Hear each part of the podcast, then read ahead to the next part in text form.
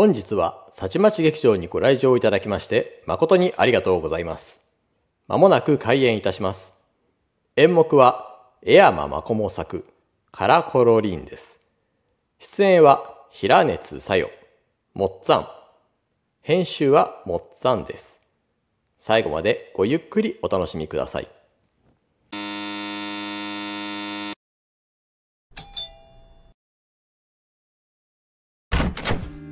あ、カシロ、どうしたの？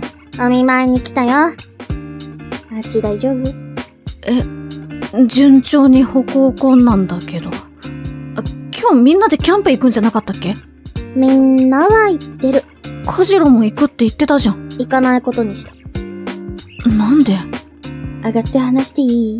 あ、散らかってるけど。いつものことじゃん。お邪魔しまーす。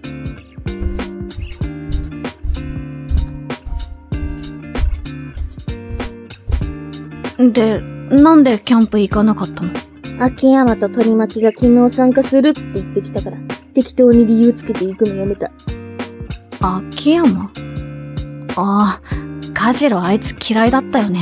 嫌いじゃない。ずいっ嫌いなんだよ。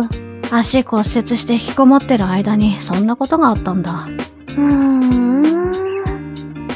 楽しみにしてたのに。天気もいいし、紅葉綺麗だろうな。温泉に入れるキャンプ場だったのに。ああ、ギプス外して湯船に浸かりたい。バーベキューもさ、栗田が英語和牛持ってくるって言ってたんだよ。栗田の父ちゃんって、ウォルナットマットの社長だって。いい肉食べ放題だったがもう。肉食べたかったなぁ。羨ましがってもしょうがないよ。そろそろお腹すかない？すいた。ここんとこまともなもん食べてないんだよね。そうだろうと思った。ご飯作ってやろっか。ありがとう。材料は？持ってきた。醤油や味噌。使っていい？うん。自由に使って。何作るの？ご飯と味噌汁とサラダ。それと、いつでもどこでももみじ狩りができる料理。何それ？百人一首の、ちはやふる、神谷は聞かず竜田川、からくれないに水くくるとは、って歌知ってる？それくらい知ってるよ。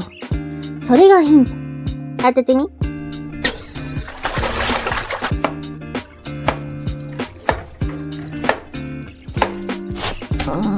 もっとヒントない？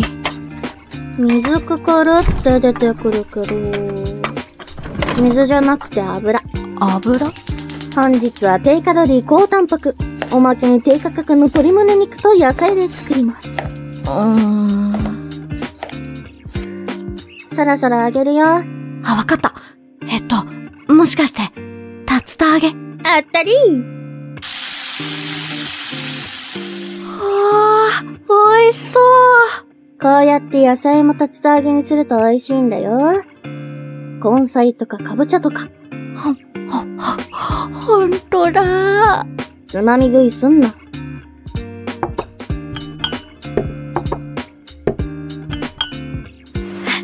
作ってくれてありがとう。いただきます。いただきまーす。サクサク。そしてジューシー。胸肉でも十分美味しいよね。美味しくて安いなら最高じゃん。確かに。花より団子っていうか、もみじより竜田揚げだね。大喜利臭がすごい。あ、ビール欲しいな。冷蔵庫から取ってきて。アルコールはダメ。ギプスしてるくせにまた転んだら危ないって。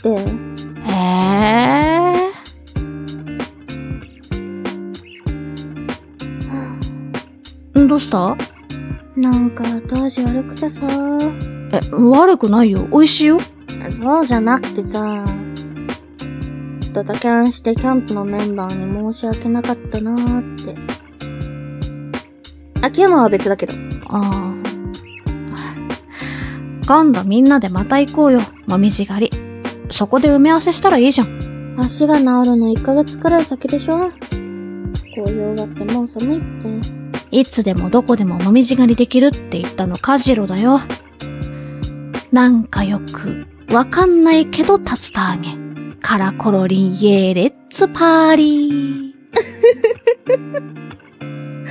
有原の成平が泣くよ。有原さん、意外とノリノリでパリピっぽいやつだったんじゃないかって思うよ。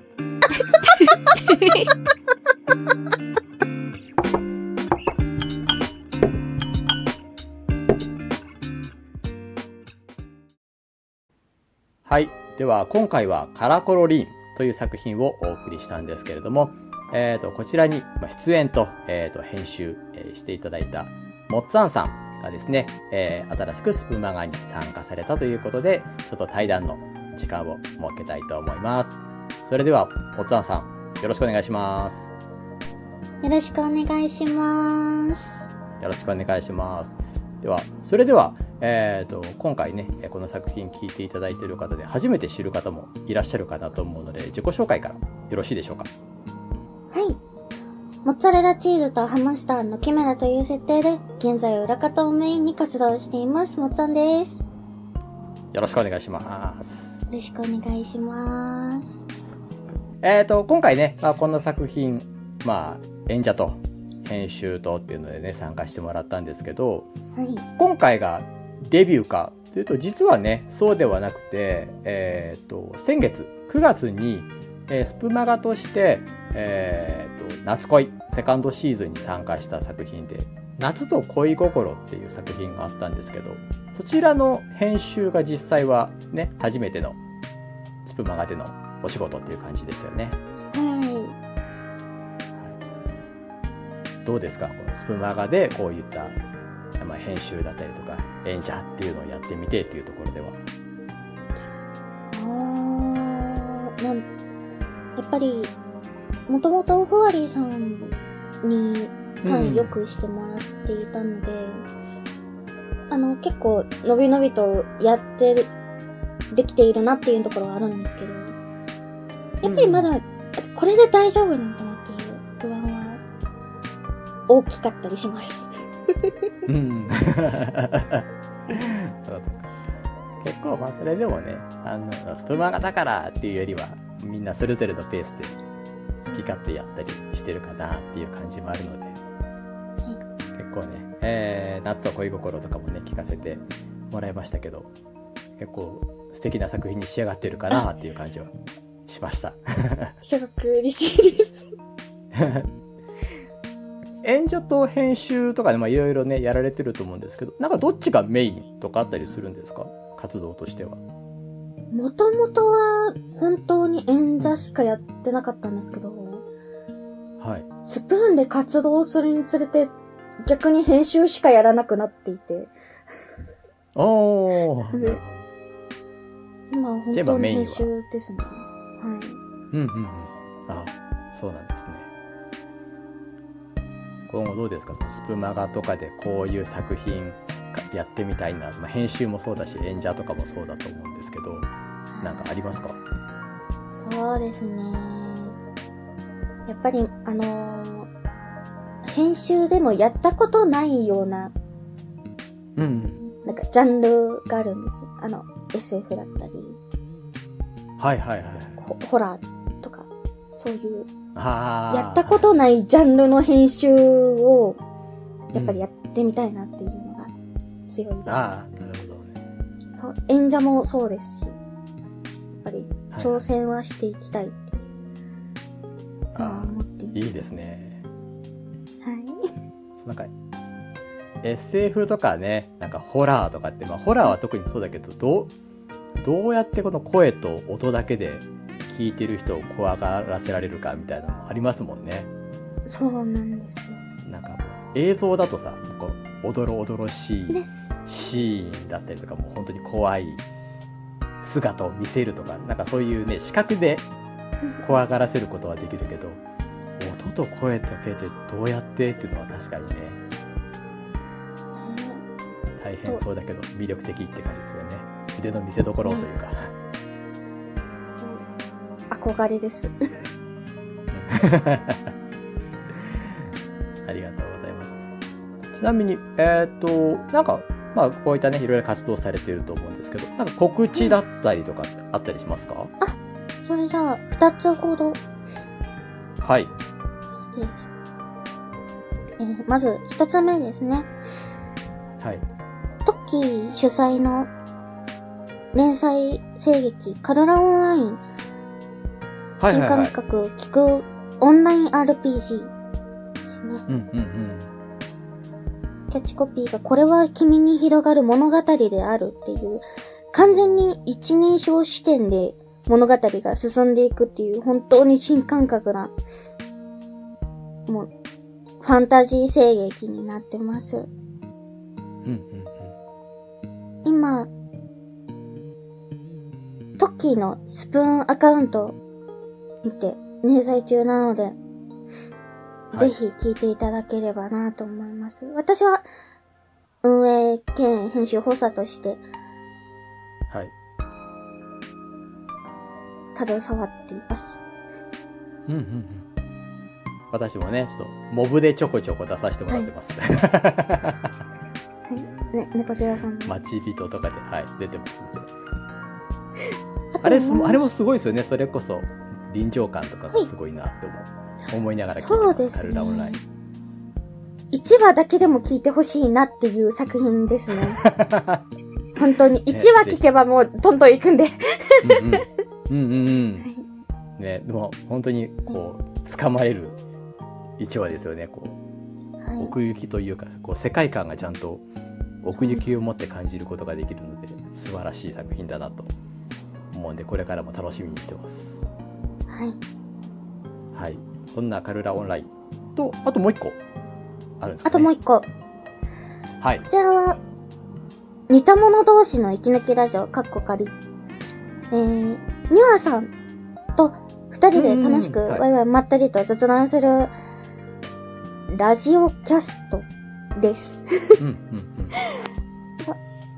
現在更新はお休みしちゃってるんですけれども、寝る前だったり移動中、時間がある時に聞けるような、はい、本当にもうすっごくゆるいキャストになっているので、うんうん、ぜひ暇な人はっていうもう、あ、でも声出して笑っちゃうっていう人も中には